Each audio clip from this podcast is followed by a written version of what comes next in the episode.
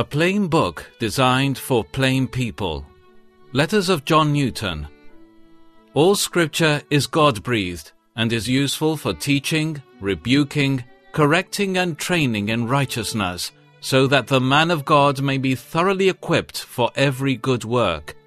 2 Timothy 3 16 and 17. When the Spirit of truth comes, he will guide you into all the truth. John 16:13. A few minutes of the Spirit's teaching will furnish us with more real, useful, and experimental knowledge than toiling through whole folios of commentators and expositors. It will be our wisdom to deal less with the streams and be more close in applying to the fountainhead. The Scripture itself and the Spirit of God are the best and the only sufficient expositors of Scripture.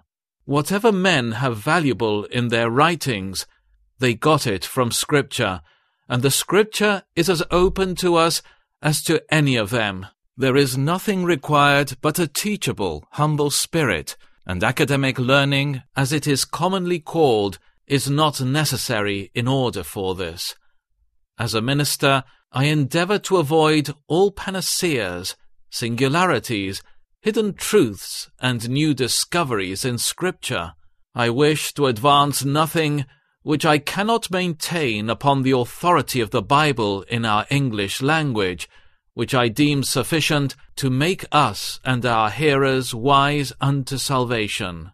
The New Testament is a plain book designed for plain people, the gospel is to be preached to the poor and simple, who are just as capable of receiving it as the educated, and in some sense more so. I therefore lay little stress upon any academic learning which depends upon a knowledge of original Greek and Hebrew languages, or requires a larger degree of capacity and genius to be understood. From a child, you have known the Holy Scriptures, which are able to make you wise for salvation through faith in Christ Jesus. 2 Timothy 3:15